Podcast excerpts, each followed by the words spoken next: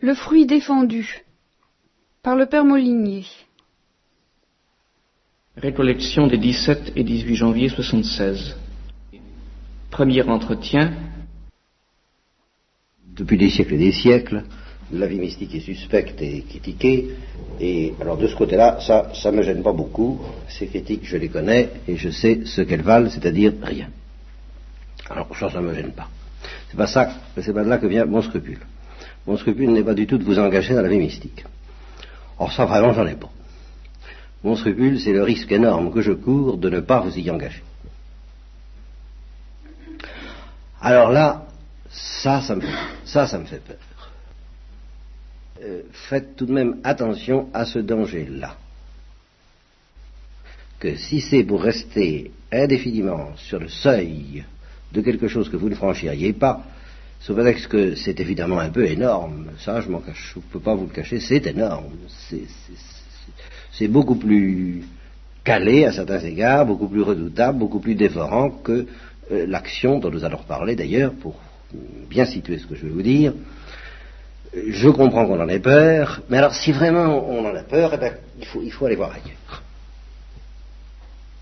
Ça, parce que alors le danger est trop grave euh, de ne rien euh, faire du tout.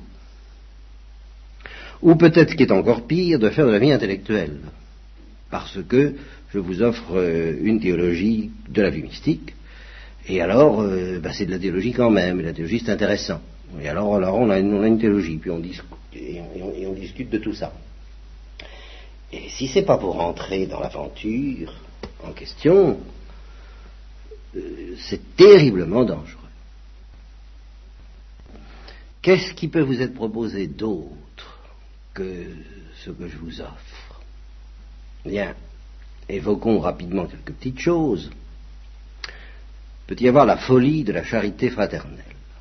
Si la dernière fois je vous ai fait euh, entendre des textes de Mère Teresa, c'est pour vous mettre en présence de ce qu'implique la charité fraternelle lorsqu'elle atteint le niveau de la folie. Voyez. Alors là, si vous vous sentez appelé à quelque chose comme ça, à tout quitter pour servir vos frères, malades, pauvres, euh, tout, ce que vous voudrez, mais alors vraiment à tout quitter, ce qui est tout de même assez difficilement compatible avec la vie de famille. Mère Teresa n'est quand même pas mariée, hein? ah, il faut reconnaître. Mais si vous vous sentez travailler de ce côté-là, si, la charité fraternelle, si l'appel des pauvres et des plus pauvres entre les pauvres, comme dit Mère Teresa, vous démange, ah, alors ça, c'est pas moi qui vous retiendrai. Au contraire, je vous dirai, votre part est, magnifique. Suivez-la, euh, servez le Christ dans les plus pauvres entre les pauvres, et vous inquiétez pas de tout ce que je vous raconte, qui d'ailleurs euh, sera très applicable à la vie que vous mènerez dans ce cas. Je vous l'ai laissé entendre la dernière fois, puisque je vous ai dit que pour Mère Teresa, la doctrine, c'était la doctrine. Bien. Alors ça, c'est une possibilité. Je l'écarte parce que, justement par hypothèse, du moment que vous venez ici, eh bien, vous n'avez pas été empoigné, vous n'avez pas été saisi avec assez d'efficacité au moins par l'appel à tout quitter pour la folie de la charité fraternelle. C'est un fait. C'est pas un reproche, parce que moi-même, on peut, en dire autant. Alors, euh, c'est pour mémoire, si vous voulez que je vous dise ça. Hein, euh, que ça reste un peu dans votre horizon, mais enfin, euh, nous écartons ça. Alors, qu'est-ce qu'il me reste à vous offrir? Ben, c'est très simple ce que, je, veux dire. Autrefois, ça aurait été plus facile. Ça, c'est vrai. Autrefois, je vous aurais dit beaucoup plus énergiquement. Si calculez la dépense, asseyez-vous et calculez la dépense pour savoir si vous voulez vraiment aller jusqu'au bout de la rencontre mystique avec Dieu, avec le Christ, de cette folie-là, de cette aventure. Asseyez-vous. Asseyez-vous, c'est justement l'intérêt d'une réco, c'est qu'on s'assied, n'est-ce pas, et qu'on réfléchit devant le Saint-Sacrement, comme vous allez faire cette nuit. Bon, et posez-vous quand même cette question, petit à petit, à force de m'entendre, ceux qui, m'ont entendu plusieurs fois, vous commencez à soupçonner tout de même un peu de quoi il s'agit. Ben, demandez-vous est-ce que je suis partant ou est-ce que je suis pas partant? Et alors, être partant, ça veut dire, Mère Teresa va me rendre service sur ce point, alors là, ça veut dire je veux. Ça ne veut pas dire je consens. Hein. J'ai souvent employé ce langage parce que je mettais dans le mot consentement toute la force et toute la profondeur du je veux, je veux consentir. Est-ce que je veux ça, non pas à la force du poignet, justement, quand quelqu'un se, marie, euh, euh, c'est pas un acte héroïque, c'est un acte profond. Vous voyez la différence c'est pas, pas un acte tendu, c'est pas un acte crispé, non, c'est un acte par lequel je dis, ben oui, je, me donne. Est-ce que vous vous donnez, vous êtes prêt à vous donner ce que vous avez décidé de vous donner avec la même profondeur à ce dont je vous cause depuis des mois et des années? Est-ce que cette décision est prise, au sens des décisions en étant prêt évidemment à faire tous les sacrifices que ça comporte. C'est pas parce que Dieu n'est pas visible justement, mais le conjoint ou la conjointe, dès le lendemain, si euh, a tel ou tel trait de caractère, telle ou telle bizarrerie, telle ou telle singularité euh, qui fait que on n'aurait jamais accepté ça de personne, bah oui, mais c'est lui ou c'est elle, il va falloir accepter ça. C'est apprendre ou à laisser. J'ai dit oui, maintenant, là où est attachée la chèvre, il faut qu'elle broute, n'est-ce pas? Bien. Eh bien, est-ce que je vais accepter les mœurs de Dieu? Vous savez, hein Depuis le temps que vous m'entendez parler, euh, théoriquement, il me semble qu'à l'aide du Saint-Esprit, vous devriez commencer à les soupçonner un peu, les mœurs de Dieu, les mœurs du Christ. Moi, je commence à avoir peur, vous comprenez? Il y a certaines choses qui se passent de temps en temps et qui me donnent le frisson. De me dire, mais est-ce que j'ai le droit d'agir ainsi?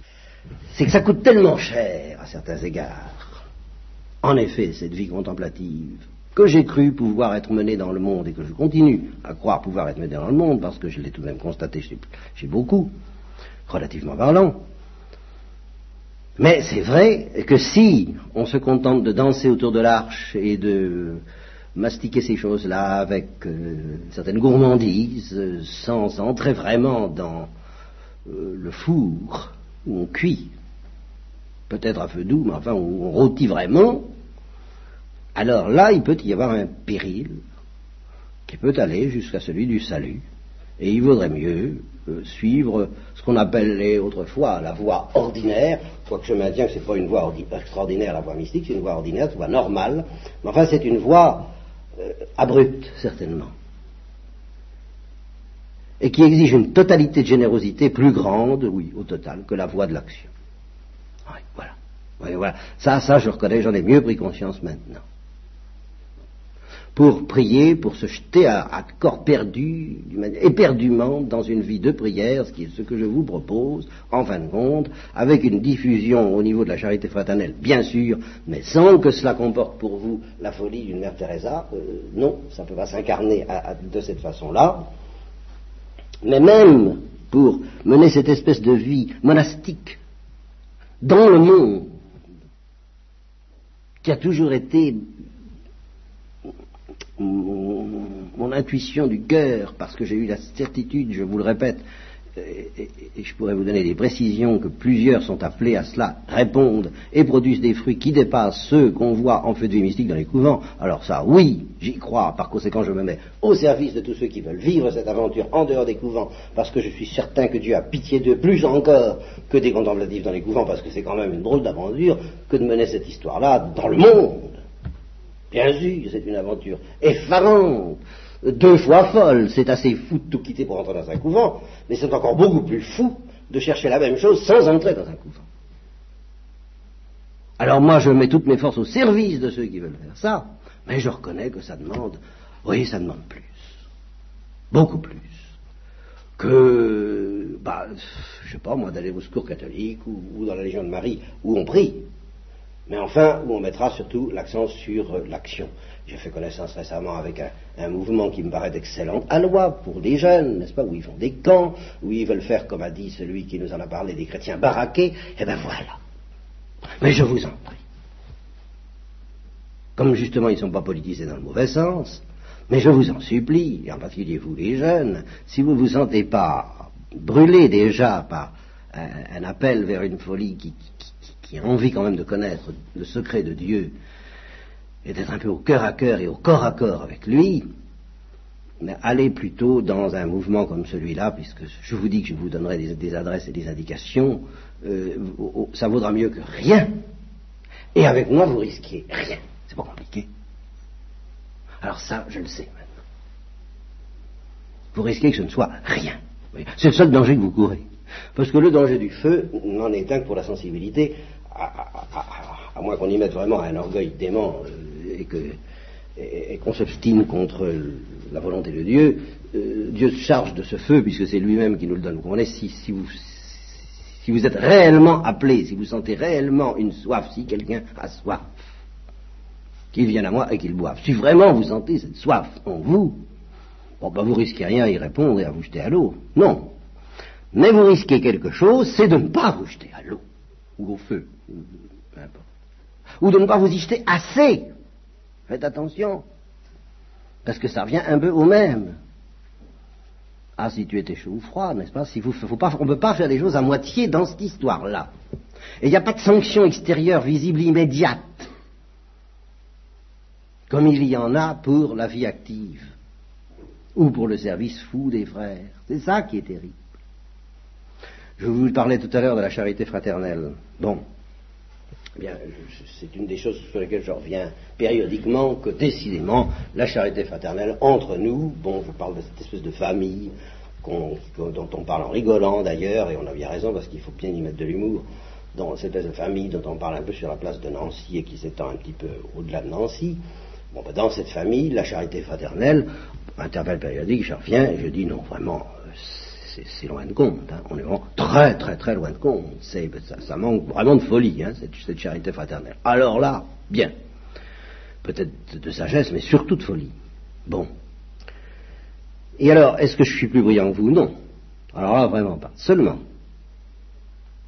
Hein, qu'est-ce que vous voulez? À moins d'abandonner, à moins de jeter l'éponge. Je suis bien obligé de constater que toutes mes fautes innombrables contre la charité fraternelle sont sanctionnées très vite. Parce que quand on s'affronte avec les armes, ça se paye très vite. Hein. La moindre faute contre la charité fraternelle, PAM On y a droit.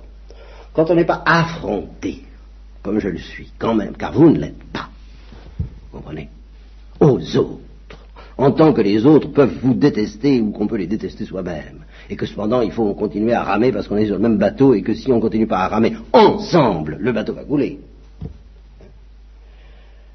Bon, on risque de ne pas être... Vous n'êtes pas réveillé, vous n'êtes pas aiguillonné. Je, répète, je connais autant, je connais autant de choses que vous, mais je suis obligé d'en souffrir. Hein. Puis, réellement, parce que je, vois, je, mesure le poids à chaque instant. Bon, alors, je me dis, je ne peux pas vous laisser complètement tranquille avec ça. Je, finis par dire, écoutez, voilà, je vais vous faire une théologie de la vie mystique. C'est ça que j'ai en tête. Bien sûr, c'est ça qui, me travaille en ce moment. Je rumine ces affaires-là. Je voudrais faire un cahier qui suive la Sainte Vierge et la gloire. Et par conséquent, je vous traite comme un auditoire de Carmélite ou de Bénédictine, etc., ou Bénédictin. Bon, je, je, je mais, mais enfin, oui, mais j'ai envie de vous dire, euh, êtes-vous êtes-vous prêt pour le départ? Sinon, il vaudrait peut-être mieux pas m'entendre, vous savez. J'ai vraiment, non pas envie de vous repousser, hein, c'est pas le, mais de vous mettre en garde contre une audition trop inoffensive de ce que je vous dis. Parce que la plupart d'entre vous se plaignent que ce que je dis, ça secoue trop. Alors écoutez, moi j'ai très peur que ça secoue pas assez. Vous voyez hein, euh, C'est parce que ça peut secouer au plan de la sensibilité, puis on se rattrape. Hein, j'ai vu ça on se rattrape bien. Alors oui, je vous assure, j'ai peur. Quand je prêche dans des couvents, j'éprouve quelquefois une espèce de lassitude, et presque tous les supérieurs ou toutes les supérieures qui, qui cherchent à aimer Dieu vraiment ont la tentation de dire à leur fille ou à leur fils, vous feriez mieux de ne pas mettre tellement le nez dans des livres de haute spiritualité et puis de pratiquer humblement et, avec réalisme la charité fraternelle et l'obéissance et, la pauvreté et tout ça. Hein? Bon. Euh, et, par conséquent, même dans ces couvents, les supérieurs peuvent avoir une sorte d'angoisse de se dire ah oui, on parle de très belles choses. Bon, ce danger existe dans les couvents. En un sens, à certains égards, bien sûr, en il existe moins dans, le monde, c'est vrai, parce que malgré tout, euh, vous êtes sanctionné peut-être davantage, protégé moins, c'est vrai, pas, euh, on se fait des idées sur la vie des couvents. Euh, il n'y a pas tellement de protection que ça à l'égard du démon, tout au moins, a à l'égard d'un tas de trucs.